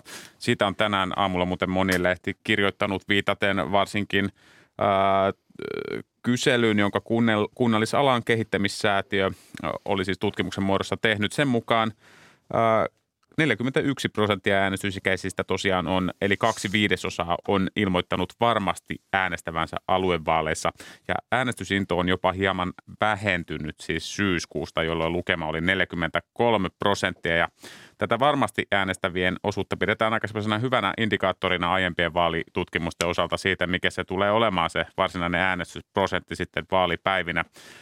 Joten nyt näyttäisi siltä, että tosiaan aluevaalien äänestysprosentti saattaa jäädä jopa alle 40 prosentin. Ja keskimäärää enemmän epävarmuutta äänestämisestä on työttömien, opiskelijoiden ja vähemmän koulutettujen keskuudessa, niin kuin tavallisestikin vaaleissa taitaa olla. Ja ylemmät toimihenkilöt, korkeasti koulutetut sekä yrittäjät ja eläkeläiset ovat keskimäärää vakuuttuneempia omasta äänestämisestään ja nuorista 18-30-vuotiaista vain kaksi viidestä on varma äänestyksestä. 31-40-vuotiaista vain joka neljäs on varma. Eli tällaisia lukuja löytyy alhaisen aluevaali-innostuksen takaa. No Helsingin Sanomat kirjoittaa siitä, että mikä tämä Omikron nyt on viruksiaan tai muunnoksiaan. Etelä-Afrikasta tuoreet tiedot kertovat, että tauti tosiaan saattaisi olla lievempi kuin deltamuunnos. Perjantaina Etelä-Afrikan sairaaloissa oli noin 7600 ihmistä koronaviruksen takia. Tämä on noin 40 prosenttia maan toisen ja kolmannen tautialon huippumäärin verrattuna. Lisähappea tarvitsevien potilaiden määrä on viime aikoina ollut myös vain noin kolmannes, korkeimmillaan puolet siitä, mitä se oli deltamuunnoksen aiheuttaman aallon aikana. Ylimääräinen kuolleisuus oli tässä vaiheessa aiempaa tautiaaltoja merkittävässä, merkittävässä nousussa, mutta omikron tautiaallon aikana se ei ole noussut Etelä-Afrikassa vielä juuri lainkaan. Muuttujia tässä sitten tietysti on muun muassa rokotuskattavuuden nousu ja aiemmin sairastetun taudin luoma immuniteetti suuressa osassa väestössä ja ne vaikuttavat maan tämän neljännen koronavirusaallon kulkuun merkittävästi. Jopa 70 prosentilla eteläafrikkalaisista on vasta-aineita veressä. Jää, jää nähtäväksi, miten se täällä sitten menee. Kiitoksia Karolus Manninen. Kiitos. Ykkösaamussa luvassa vielä keskustelua avaruuden tutkimisesta. Avaruustutkijoille joulun tärkein tapahtuma lienee kauan odotetun uuden James Webb-avaruusteleskoopin lähettäminen matkaan jouluaattona. Tästä hetken kuluttua. Heikki Hiilamo pohtii kolumnissaan kirkon avarakatseisuuden jakautumista. Ja lähetyksen lopuksi kuulemme uusintana osan aamun ensimmäistä keskustelusta, joka koski hoitajien rokotusvelvollisuutta. Alkanut viikko on suuri viikko avaruuden tutkimuksessa. Jos kaikki menee, kuten on suunniteltu, jouluaattona matkaan lähtee uusi avaruusteleskooppi, jolla voidaan saada muun muassa tietoa menneistä. Studiossa on nyt astrofysiikan professori Peter Johansson Helsingin yliopistosta. Hyvää huomenta. Hyvää huomenta. Tätä Yhdysvaltain avaruushallinto NASAn lähettämää, tai jonka aikovat lähettää James Webb-avaruusteleskooppia on kutsuttu aikakoneeksikin. Mitä tällä tarkoitetaan? No aikakoneeksi siinä mielessä, että sillä havaitaan tietenkin valoa ja valolla on äärellinen nopeus. Eli kun havaitaan kaukaisia kohteita, niin sieltä on kestänyt hyvin kauan sillä valolla tulla, niin samalla katsotaan menneisyyteen. Mutta eihän tämä mitään mystistä, kun katsot kuuta, niin näet kuun, miltä se näytti sekunti sitten. Kun katsot aurinkoa, näet, miltä se näytti kahdeksan minuuttia sitten. Mutta täällä herkällä laitteella voidaan nähdä ihan sinne alkuaikoihin, hyvin lähelle alkuräjähdystä. Miten tällaista ei ole aiemmin keksitty? No on tällaista keksitty, mutta tämä on siis teknisesti hyvin monimutkainen laite ja tätä on suunniteltu kymmeniä kymmeniä vuosia. Että tämä, silloin kun Hubble avaruuskaukoputki, joka on tämän edeltäjä, laukastiin vuonna 1990, niin heti aloitettiin tämän jo suunnittelu, mutta nämä projektit on pitkiä ja vaativia. Tässä on mennyt melkein 30 vuotta. Niin, siitä on jo 30 vuotta. Tuota, mitä sieltä menneisyydestä voisi tulla esiin? No sieltä voi tulla ihan uutta tietoa, esimerkiksi galaksien syntyyn liittyviä ensimmäisten galaksien näkemistä, ensimmäisiä tähtiä, tähtien syntyalueita. Tämähän havaitsee infrapuna-alueella enimmäkseen, eli vähän pidemmillä aallonpituuksilla kuin Hubble. Ja, ja mitä mielenkiintoisin aihe esimerkiksi on eksoplaneetat, eksoplaneettojen ilmakehä ja elinkelpoisuus ja tämän, tämän sorttisia asioita. Että aina kun tämmöisiä uusia laitteita lähetetään, jotka on näin vallankumouksellisia, niin, niin, niin tulee merkittäviä isoja löytöjä. Ne suurimmat löydöt on sellaisia asioita, joita me ei voida edes kuvitella tällä hetkellä. Sä mainitsit nämä eksoplaneetat. Mitä, miksi juuri se on, on tärkeä? Nehän ovat aurinkokuntamme ulkopuolisia planeettoja, niin voiko siellä olla vihjeitä siitä, voisiko niissä olla elämää? Se on mahdollista. Eli, eli exoplaneettatutkimusta on tehty jo aika kauan, mutta yleensä tähän asti on pystytty vain määrittelemään planeettojen kokoja ja massoja, mutta se ilmakehä on ollut erittäin vaikea selvittää. Ja nyt tämä James Webb Space Telescopein tarkat laitteet ja spektrometrit voi tuota uutta tietoa tähän. Ja exoplaneettatutkimus on sellainen, joka suurta yleisöä kiinnostaa hyvin paljon. Mm. No jos menneisyyden näkeminen olisi tuon teleskoopin avulla mahdollista, niin mitä uutta sen avulla voisimme saada tietoon avaruuden nykytilasta? No nykytila tietenkin sillä lailla, että jos halutaan tietää aurinkokunnan tilanne, nykytilanne, niin tällähän voidaan havaita hyvin tarkkaan aurinkokunnankin planeettoja. Että ei kaikki kohteet ole kaukaisia kohteita välttämättä. Eli, eli kuten kaukoputki yleensäkin, niin sillä voi tehdä erilaisia ohjelmia ja havaita, havaita kohteita, jotka on mielenkiintoisia. Eli tiedämme, nykytilanne selittyy sillä, mitä tiedetään menneisyydestä. Eli mm. avaruushan siinä tavalla galaksien kehitys, tähtien kehitys liittyy nykypäivään myös. No mikä siellä nykytilanteessa erityisesti kiinnostaa? Mitä sieltä halutaan saada selville? No nykytilanteessa tietenkin no, tärkeitä asioita on aurinkokunnan syntyyn liittyviä asioita tai kehitykseen, maapallon tilanne ja, ja muihin planeettoihin vertaaminen, eksoplaneettoihin, linnunradan rakenne. Siis äh, kysymyksiä lukemattomia ja tämä avaa aivan uuden havaintoikkunan ennennäkemättömällä tarkkuudella. Mm. Miten sinä olet, kun olet äh, astrofyysikko, niin odottanut tätä James Hubbin äh, tota, laukaisua? Oletko seurannut tätä asiaa koko tämän ajan melkein sieltä, sieltä Hubblesista lähtien? No kyllä, sitä on pitkään seurattu. Että mä aloitin opiskelut sitä nyt melkein melkein yli 20 vuotta jo, ja kyllä silloin oli, oli puhetta tästä laitteesta. Eli alun perin tämä nimi oli Next Generation Space Telescope, ja sitten se myöhemmin nimettiin tämän James Webbin mukaan, joka on ollut mm. tämmöinen NASAn toinen pääjohtaja. Eli vähän poikkeuksellisesti kyseessä on administraattori eikä tutkija, jonka mukaan tätä on nimetty. Yleensä tutkijoiden mukaan nimetään kaukoputkia, niin kuin Hubble oli tietenkin tähtitieteilijä. Mutta onhan tätä odotettu tosi kauan, ja tätä on niin seurattu tarkkaan, ja Niitä viivästyksiä on ollut paljon, eli kyllä tämä on todella iso hetki sitten näillä näkymin jouluaattona Suomen aikaa kello 14.20. Tämä on tarkoitus mm. nyt laukasta. Eli pettymysten kautta on päästy tähän. Kysyn vielä sitä, että milloin silloin parikymmentä vuotta sitten, niin mitä silloin ajateltiin, että minkälainen se voisi olla se seuraava, se seuraaja? No sitä silloin kun ruvettiin miettimään tätä laitetta, niin silloin ei ollut vielä kehitetty kaikkia näitä teknologioitakaan. Niin se on yksi syy tälle pitkälle niin kuin, niin kuin viivästykselle myös. Että ei ollut teknisesti edes mahdollista tehdä tällaista laitetta. Eli tämä on äärettömän monimutkainen. Ensinnäkin se peili on niin iso, että sehän ei, ei mahdu valmiiksi sinne rakettiin, vaan se avataan avaruudessa. Tässä yhteensä 400 liikkuvaa osaa. Se, se pitää avata se peili, pitää avata ne antennit ja aurinkosuoja ja niin poispäin. Ja tämä on hyvin, hyvin monimutkainen prosessi, jota ei siis ollut teknisesti edes mahdollista tehdä silloin siihen aikaan. Eli mm. tätä on, on suunniteltu pitkään. Mutta heti ymmärrettiin, että Hubblen seuraaja, äh, Hubblen kuvat oli niin vallankumouksellisia, koska Hubble havaitsee avaruudesta ilmakehän ulkopuolella, että heti ymmärrettiin, että saadaanko vielä isompi kaukoputki ja vähän pidemmillä aallonpituuksilla voidaan saada vielä, vielä merkittävimpiä tuloksia. Mm. Puhutaan kohta siitä, mm, onko siinä laukaisussa riskejä, että se onnistuisi, mutta puhuit tuosta, että siellä avaruudessa pitää availla näitä ja, ja saada sitä peiliä säädettyä, niin, niin miten se on mahdollista siellä avaruudessa? Miten se siellä tapahtuu? No se tapahtuu tietenkin, että lähetetään komentoja ja sitten siellä peili avautuu. Kyllähän sitä on testattu hyvin paljon maan päällä, mutta avaruudessa ongelma, jos siellä 400 eri vaihetta ja yksikin vaihe menee pieleen, niin homma ei toimi. Mitä eli, kautta niitä komentoja lähetetään? Jos... No, no tietenkin täällä on, on NASAlla on lähetyskeskus USAssa, mistä lähetetään komentoja kaukoputkille. Sitä ohjataan maasta käsin tietenkin, mm. että eihän se niin kaukana ole. Samalla kuin Hubble, Hubble sillä paikan päällä kukaan ohjaa, vaan maasta käsin radiokommunikaatiolla ohjataan. Mm. Ja, ja tällähän kestää kuusi kuukautta matkatakin sinne Lagrangen pisteeseen, joka on siis noin neljä kertaa kauempana kuin kuu. Eli, eli Hubblehan kiertää maapalloa hyvin lähellä, vaan 500 kilometrin korkeudessa. Ja siksi Hubblea pystyttiin huoltamaan. Sinne tehtiin monta sukkulalentoa, jossa huolettiin Hubblea, vaihdettiin uusia instrumentteja ja parannettiin sitä. Ä, alkuperäisessä Hubblessa oli iso virhe, peilissä oli virhe, mutta mutta James Webbia ei voi mitenkään huoltaa. Että se on neljä kertaa kauempana kuin kuu, niin sinne ei koskaan mitään huoltoreissuja niin tehdä. Kaiken pitää toimia saman tien. Eli jos se pääsee matkaan niin kuin toivotte, niin, niin puolen, puolen vuoden päähän se menee, jolloin se, se sitten pysyy siellä, eikä siitä? No se on semmoinen tasapainopiste, missä se suurin piirtein pysyy. Se on siis maan ja auringon linjassa, mutta maan takana. Että se pysyy siellä varjossa, tai niin Sulagrangen piste, tasapainoalue.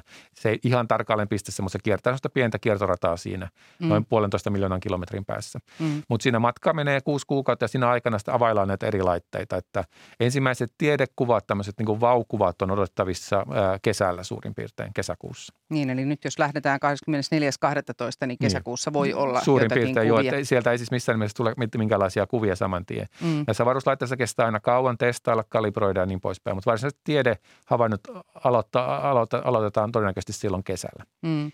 No käytän tässä koko ajan tätä jos-sanaa ihan sillä, että eihän se ole aivan varma, onnistuuko se laukaisu. Minkälaisia riskejä siinä on?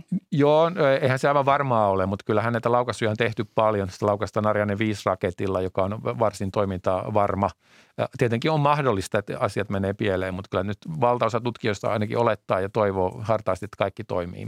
Mitään suunnitelmaa B tähän ei ole olemassa. Mitä eli, sitten voi tapahtua, jos asiat menee pieleen? Onko 30 vuoden kehitys sitten hukkaa heitetty? No en tiedä hukkaa heitetty, mutta onhan se valtava takaisku. Ei, mm. ole, ei ole mitään varastossa olevaa varalaitetta, joka ammutaan ylös, vaan kyllähän siinä täytyy sitten aika alusta aloittaa. Toki tietenkin nämä teknologiat ja tekniikat on muut kehitetty, mutta sitä silloin tällöin tapahtuu, että avaruuslaitetta menetetään. Mm. Ja, ja tässä on tietenkin monta eri eri vaihetta se itse laukaisu, mutta sitten se myös se avaaminen ja toiminta, toimintaan saattaminen avaruudessa. Eli tämä on poikkeuksellisen monimutkainen laite. Mikä siinä itse ihan laukaisussa voi olla riskinä? No laukaisussa voi olla tietenkin raketin jonkunlainen toimintahäiriö. Eli, se ei vaan lähde? Se, tai no lähtee, mutta räjähtää. Mm. Tai, tai, tai sitten päättyy täysin väärälle radalle. Mm. Esimerkiksi joku niistä polttovaiheista ei toimi ja, ja rata on sitten väärä. Onko Mut, tämä ihan sattumaa, että tämä on juuri jouluaattona vai halutaanko sillä nimenomaan sitä huomiota? Mitä siellä tapahtuu ei, sinä päivänä? Joo, ju, ei, ei, ei, ei, tämä nyt ei tämä suunniteltu jouluaatoksi. Tähän piti mm. alun perin olla jo lokakuussa, mutta sitten tapahtui teknisiä ongelmia, että piti testata. Sitten se seuraava laukaisupäivä oli 22. päivä, eli nyt keskiviikkona, mutta se lopuksi tapahtui joku pieni tämmöinen radiohässäkkä, jota haluttiin varmistaa. Eli, eli tämä ammutaan avaruuteen heti, kun on mahdollista ja hyvä päivä. Sillä ei ole mitään merkitystä, että se on jouluaatto. Se on ei, vaan nyt sattuma. Sattuma, että ei tässä pyritä mihinkään joululahjaan mm. siinä mielessä. Mutta onko siellä, se lähtee siis äh, matkaan Ranskan Gujanasta, niin, niin onko siellä jotakin äh, tapahtumia sen asian ympärillä? Tai kerääntyykö sinne paljon avaruustutkijoita ja harrastajia? Siis äh, no, no ehkä ihan niinkään harrastajia, mutta varmasti siellä näitä ammattitutkijoita, jotka tähän projektiin liittyvät. Normioloissa olisi varmaan paljon enemmänkin. Nyt korona varmaan vähän rajoittaa mm. tätä, mutta yleensä nämä aika juhlallisia hienoja hetkiä nämä avaruuslaukaisut, että kyllä niitä seurataan paikan päällä. Että silloin aikoinaan, kun Apollo-missiot ammuttiin kuuhun, niin oli ihan sellainen karnevalistinenkin tunnelma siellä Floridassa, mistä nyt ammuttiin paljon yleisöä seuraamassa. Että tämä on siis Ranskan Gineassa, siellä on siis ESAN, Euroopan avaruusjärjestön laukaisukeskus ja Eurooppahan myös mukana tässä. Tämä on pääsääntöisesti NASAn missio, mutta, mutta ESAlla on noin 15 prosentin kontribuutiosta. Tämä laukaisu on juuri yksi. Eli, eli tässä oli paljon sellaista tekniikkaa, joka on vähän salaista, eli NASA sitä vähän rakenteli omillaan, mutta sitten ESA osallistuu tähän laukaisuun. Ja sitä kautta eurooppalaiset tähtitieteilijät pääsee myös käyttämään tätä hava- saamaan havaintoaikaa tältä laitteelta. Eli tämä on vähän niin kuin meidänkin juttumme, on, tai on, teidän teidänkin muuta, juttunne. ilman muuta. Euroopan avaruusjärjestö on noin 15 prosentin panoksella mukana. Kanadan avaruusjärjestö muutaman prosentin ja sitten loput on NASA. Niin. Eli, eli enimmäkseen amerikkalaista laitettiin. No pystyykö sitä laukaisua seuraamaan myös sitten olemalla menemättä sinne Ranskan Guyanaan? Kyllä varmasti. Varmasti on ESA TV, NASA TVstä, varmasti on suora lähetys laukaisusta. Että Entä voi- sitten ihan tavalliset pulliaiset? Se ei nyt varmaan Yle Areenassa näy, mutta miten Mut pystyisi? se näkyy siis netin kautta. Niin. Eli, eli se on ihan vapaasti katsottavissa netin kautta. Että ei muuta kuin Googleen kirjoitatte laukaisu, niin TV, niin ihan varmasti näkyy laukaisu sieltä. Että Ja silloin kello kahden aikaan Neljä, Suomen no tällä aikaa. hetkellä 14.20 jouluaattona Suomen aikaa on tämä suunniteltu aika. Tämä on nyt viimeisin tieto. Mutta huomenna on niin kutsuttu tämmöinen launch ready review, mistä tarkistetaan vielä kaikki viimeiset asiat. Ja on aika tyypillistä näillä avaruusmissioilla, että siinä tulee viime hetken viivästyksiä. Että, että se ei, ei missään nimessä ole täysin varmaa ennen kuin se varsinaisesti lentää se laite. Mm. Ja, ja sitä ei tiedä. Muutaman päivän viivästyksiä voi tulla, mutta se on jo ladattu se raketti on hyvin lähellä lähtövalmista. Että toivotaan nyt, että se lähtee silloin, silloin aikataulussa. Mutta riittää, että on huono sää tai jotain muita, mitä riskejä ei oteta. Ja silloin sitä ei laukasta tietenkään. Kiitos tästä haastattelusta astrofysiikan professori Peter Johansson Helsingin yliopistosta ja jäämme tosiaan jännittämään tuota jouluaaton tapahtumaa. Kiitoksia paljon. Kiitos.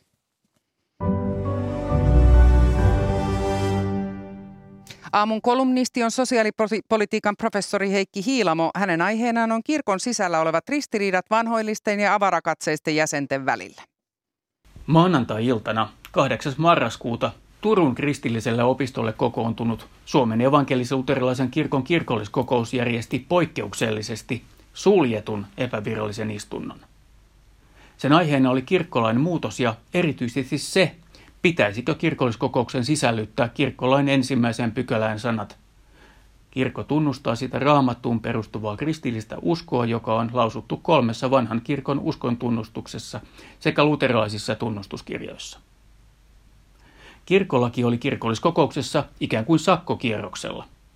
Eduskunnan hallintovaliokunta oli pyytänyt perustuslakivaliokuntaa kuultuaan kirkolliskokousta tuomaan kokonaan uuden lain eduskuntaan vanhaan esityksen sisältyneiden perustuslakiongelmien vuoksi.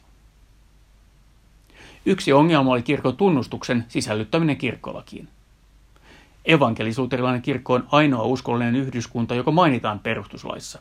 Lakipykälän mukaan kirkkolaissa säädetään evankelisuuterilaisen kirkon järjestysmuodosta ja hallinnosta. Eduskunnan mukaan järjestysmuodon ja hallinnon säätämiseksi ei tarvita mainintaa kirkon tunnustuksesta. Eduskunnalla ei ole valtaa muuttaa kirkkolakia, se voi vain hyväksyä tai hylätä lain. Menettelyllä on nykyaikaan huonosti sopiva perustelu, sillä haluttiin estää, etteivät Venäjän keisarit voineet puuttua Suomen evankelisuuterilaisen kirkon asioihin. Kirkon valmisteluelin kirkkohallitus oli laatinut uuden ehdotuksen kirkkolaista, jossa tunnustuspykälää ei ollut. Tammikuussa piispan kokous hyväksyi menettelyn. Samaan aikaan kirkolliskokouksen lakivaliokunta käsitteli kirkkohallituksen esitystä. Taustaltaan vanhoilliselle stadiolainen puheenjohtaja Antti Savela johdatti valiokunnan niukalla äänten enemmistöllä vastustamaan eduskunnan tahtoa tunnustuspykälän poistamisesta kirkkolaista. Vanhollisleistadiolaisilla ja muilla konservatiivisilla herätysliikkeillä on vahva asema välillisellä vaalilla valittavassa kirkolliskokouksessa. Monet kirkolliskokousedustajat vastustavat naispappeutta, puhumattakaan samaa sukupuolta olevien parisuhteista. Kirkko pyrkii muutoin irti valtion kirkkoleimasta, mutta tässä tapauksessa erityisesti kirkolliskokouksen konservatiivit piirivät kirkon tunnustuksen mainitsemista eduskunnan säätämässä laissa eräänlaisena suojakilpenä omille näkemyksilleen. Monia konservatiiveja oli järkyttänyt muun muassa se, että Päivi Räsenän sai syytteen homoseksuaalien ihmisarvoa väheksyvistä kannanotoista. Vanhollisoistodinen liike puolestaan on ollut huolissaan muun muassa siitä, että liikkeen ehkäisykieltoa on pidetty ihmisoikeusloukkauksena. Evankelisuuterilaisen kirkon piispoilla on tärkeä rooli mielipidejohtajina kirkolliskokouksessa. Alussa mainitussa juntakokouksessa piispojen selvä enemmistö asetti arvovaltansa peliin sukupuolten tasa-arvoa vastustavien ja homoseksuaalien syrjintää harjoittavien konservatiivien puolesta. Piispat pyörsivät oman aikaisemman kannanottonsa ja puolustivat tunnustuspykälän säilyttämistä kirkkolaissa. Tämä kanta saikin taakseen kirkolliskokouksen niukan enemmistön. On liian varhaista sanoa, miten eduskunta suhtautuu siihen, ettei kirkko korjannut kirkkolakia sen toivomalla tamalla. Voisiko kirkko onnistua sote-uudistajia ja koronan torjujia paremmin eduskunnan perustuslakivaliokunnassa? Tunnetusti vanhollisilla stadiolaisilla on vahva asema keskustapuolueessa. Muut konservatiiviset herätysliikkeet vaikuttavat kristillisdemokraateissa. Enemmistö suomalaisista kuuluu kirkkoon, mutta ani harvat seuraavat kirkkopolitiikkaa. Monille voi olla uutinen, että kirkolliskokouksessa siedetään avointa vihamielisyyttä homoseksuaaleja kohtaan. Esimerkiksi syyskuun kokouksessa edustaja Hannu Kippo vastusti samaa sukupuolta olevien parien siunaamista vertaamalla sitä esityksiä, joissa siunataan varastaminen, aviorikokset tai ahneus. Helsingin tuomiokapituli erotti syyskuussa provosoivasti esiintyneen Kai Sadimman. Samaan aikaan kirkossa palvelee kymmenittäin vanhollisleistadiolaisia pappeja, heidän joukossaan myös kirkkoherroja, joiden seurakuntaopin mukaan kukaan muu ei pääse Jumalan valtakuntaan paitsi heidän oman liikkeensä jäsenet. Kirkon kannalta on hyvä, että jäsenet eivät tiedä näitä asioita. Kirkon kuulutaan yleisimmin siksi, että sen ajatellaan tekevän hyviä asioita. Kirkon historialliset saavutukset ovat kiistattomat esimerkiksi kansansivistyksen, hyvinvointivaltion ja ihmisoikeusajattelun kehittämisessä – Edelleenkin kirkko tekee muun muassa merkittävää kasvatus- ja avustustyötä. Jos kirkkopolitiikan kiemurat olisivat laajemmin tiedossa vuoden lopussa, moni kirkon perusjäsen miettisi, aikooko hän seuraavana vuonna tukea useammilla sadollakin euroilla kirkkoa, joka ylimmällä päätöksenteon tasolla hyvien asioiden sijaan suojelee epätasa-arvoa ja syrjintää. Kysymys on ratkaiseva kirkon tulevaisuudelle – jos avarakatseiset perusjäsenet hylkäävät kirkon, se jää vielä selvemmin konservatiivien linnakkeeksi. Hoitajien niin sanottu rokotuspakko etenee tänään eduskunnassa täysistuntokäsittelyyn. Samaan aikaan porkkana puolella on hiljaista. Helsingin Sanomat kertoi eilen, että pääkaupunkiseudun koronapotilaiden hoitajille luvattuja tehtävälisiä uhkaisi peruminen. Rahasta ja hoitajien korona-arjesta keskustelevat sairaanhoitaja Nina Pulkkinen Haapajärven terveyskeskuksesta, sairaanhoitaja Reetta Lanttola Jorvin sairaalan teho-osastolta sekä nyt ääneen pääsevä lähi- ja perushoitajaliitto Superin puheenjohtaja Silja Paavola olen sitä mieltä, että nyt ei kyllä HUS ihan pelaa siten, miten sen kannattaisi pelata. Että samaan aikaan, kun meidän valtiovalta on tekemässä sotealan ammattilaisille lisää pakottavuutta, ja korona on todella kova tauti tällä hetkellä hoidettavana ja se on kautta linjan, niin jo luvatuista ja paikallisesti neuvotelluista asioista yhtäkkiä päätetäänkin luopua, jotenka pikkasta pelisilmää nyt puuttuu. Ja pakottamalla koko ajan hoitohenkilökunta venymään ja vanumaan ja ikään kuin leikkimään Jeesus samarialaista, niin se ei ole nykypäivää, vaan mm. tämä on oikeasti työ, jota tehdään isolla ammattitaidolla ja siitä pitää myös maksaa. Ja nyt pitäisi tehdä se oikein riskinotto, nyt maksetaan vähän lisää. Reetta Lanttola, sinä työskentelet HUS-alueella Jorvin sairaalassa Espoossa. Mitä sinä ajattelet tässä? Tässä verotaan muun muassa tasa-arvoiseen kohteluun, että siksi ei voisi kaikille, siksi ei voisi vain jollekin maksaa lisää uutinen on, on mun mielestä aika surullinen, mutta mä oon vähän jäävi tähän vastaamaan, enkä, enkä sen takia haluaisi kommentoida tätä asiaa. Mm. No entä sitten Haapajärven terveyskeskuksesta Pohjois-Pohjanmaalta olet kaukana täältä HUS-alueelta, mutta miltä tämä sinusta vaikuttaa? No kyllähän mä niin kuin hoitajana, kun luen niitä otsikkoa, otsikoita eilen, eilen, joka mediaan tuli, niin onhan tämä joku märkää rättiä kasvoille. Ja kyllä mä ymmärrän näin, että tehtä, tehtäväkohtaisia lisiä voi maksaa muille, joka on kohdennettu. Mä, mä ajattelen, että on tosiaan surullista, niin kuin sanoi kollega tuossa. Ja sitten se on niin kuin jatkuvasti venyneelle porukalle jo niin kuin semmoinen luvattu jotain ja sitten vedetään pois. Ei tämä niin kuin hyvää henkilöstöpolitiikkaa ainakaan itse koe olevan ja kyllä motivaatio varmaan venymiseen vähenee. Niin, mitä tällainen prosessi vaikuttaa hoitajien jaksamiseen, joka on muutenkin ollut koetuksella. Perjantaina uutisoitiin, että ainakin HUSissa sairaspoissaolot ovat lisääntyneet lähes sata, lähemmäs sata hoitajaa sairauslomalla esimerkiksi leikkaussalitoiminnasta. Mitä tietoja teillä on siitä, ovatko sairauslomat lisääntyneet esimerkiksi sinun alueellasi siellä Haapajärvellä? No tällä hetkellä siellä äh, flunssat kiertää, RS-virusta kiertää, influenssa ei vielä ole ehkä tullut alueelle, mutta kyllä tässä pelko on ja omikroni, kun tulee sen kahden rokotteen läpi, niin semmoinen lievä sairastuminenkin niin pitää meidän väen pois töistä ja pitääkin pysyä pois sieltä työmaalta. Niin kyllä tämä joulun tulo rehellisesti sanottuna pikkusen hirvittää, että mistä se väki sitten otetaan tekemään sitä työtä, jota on tehtävä 24-7. Mm. No mennään sitten tähän paljon puhuttaneeseen rokotepakkoon, jos sitä mm. nyt pakoksi saa sanoa. Hallituksen esitystä hoitajien rokotusvelvoitteesta eli tartuntatautilain väliaikaisesta muuttamisesta tältä osin käsitellään siis tänään eduskunnassa ja päätöstä tästä odotellaan välipäivinä, jolloin, jolloin eduskunta myös kokoontuu. Mitä mieltä te hoitajina olette rokotevelvoitteista hoitajille, vaikka, vaikka Reetta aloittaa? Toi sana rokotepakko antaa semmoisen negatiivisen kuvan jo heti alkuun ja varmasti herättää vastakkainasettelua monellakin tapaa. Mutta, mutta mä koen sen niin, että tavallaan meidän ammatissa kuitenkin edellytetään tartuntalain mukaista suojaa. Se on ihan työturvallisuus- ja potilasturvallisuusasia ja työnantaja, työnantajan vastuulla on tämä työturvallisuuden niin kuin, niin kuin suojeleminen tavallaan niin kuin hoitajille. Että se, että jos tähän tartuntalain mukaiseen suojaan sisällytetään esimerkiksi koronarokote, niin en mä näe siinä mitään ongelmaa. Se on mm. kuitenkin yksi, yksi tavallaan niin kuin hoitaja kantaa vastuunsa, vastuunsa siitä asiasta, että ei ehdon tahdon tuolla kyllä mennä ilman niin kuin tarpeellista hyvää kattavaa rokotesuojaa. Entä Nina Pulkkinen? Niin, kiitos. Tota, niin, mä oon ihan samalla linjalla kuin Reeta tuossa, että äh, me suojellaan itseämme ja potilaita, jotka on jo alentunut vastustuskyky. Ja tämä pakkosana on just huono, koska velvoite meillä on ottaa ne influenssarokotteet ja ne on otettu. Ja, ja meille ei työmaalla tuolla eri yksiköissä, kun kierrän tehtäväni takia, niin ei se aiheuta semmoista negatiivista keskustelua. Mua hämmentää se semmoinen tavallaan se suuri rooli, mikä se somessa on saanut tämä rokotevastaisuus siinä mielessä, että totta kai varmasti epäilijöitä jotenkin yksittäisiä on, mutta meidän alalla koulutettu sosiaali- ja terveydenhuollon henkilöstö kyllä näkee sen tarpeelliseksi ja ottaa sen rokotteen. Mm. Puhutaan tuosta ilmapiiristä kohta, mutta Silja Paavola, sinä johdat Lähi- ja perushoitajaliittoa ja, ja te liittona vastustatte velvoitetta. Sinä saat, saatko paljon palautetta tästä? Itse asiassa nyt pitää ohi, oh, korjata. Me ollaan sanottu koko ajan jäsenille, että ota rokote, sillä suojat itsesi, lähimmäisesi ja hoidettavat. Mm-hmm.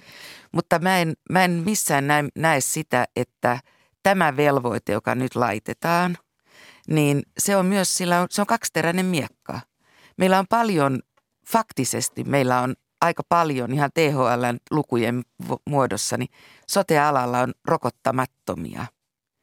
Ja meillä on niin hirveä henkilöstöpula tällä hetkellä, että jos meillä vielä joudutaan sysäämään heitä syrjään, niin meillä on todellinen katastrofi tulossa. Mä ehdottomasti kehotan kaikkia ottamaan rokotteita – Siis mä oon itse etsi ensimmäisenä ottamassa, että mulla on tuo kolmas rokote vasta saa se 7. päivä tammikuuta.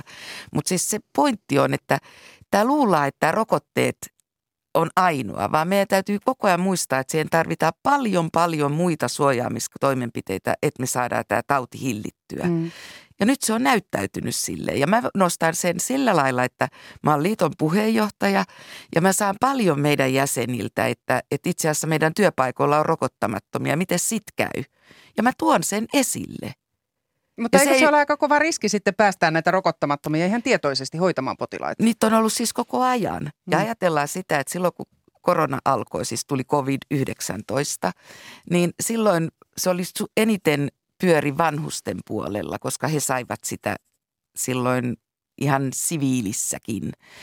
Ja silti se saatiin siellä niin kuin poistettua aika hyvinkin ja rokotteiden avulla ja suojaamisen avulla.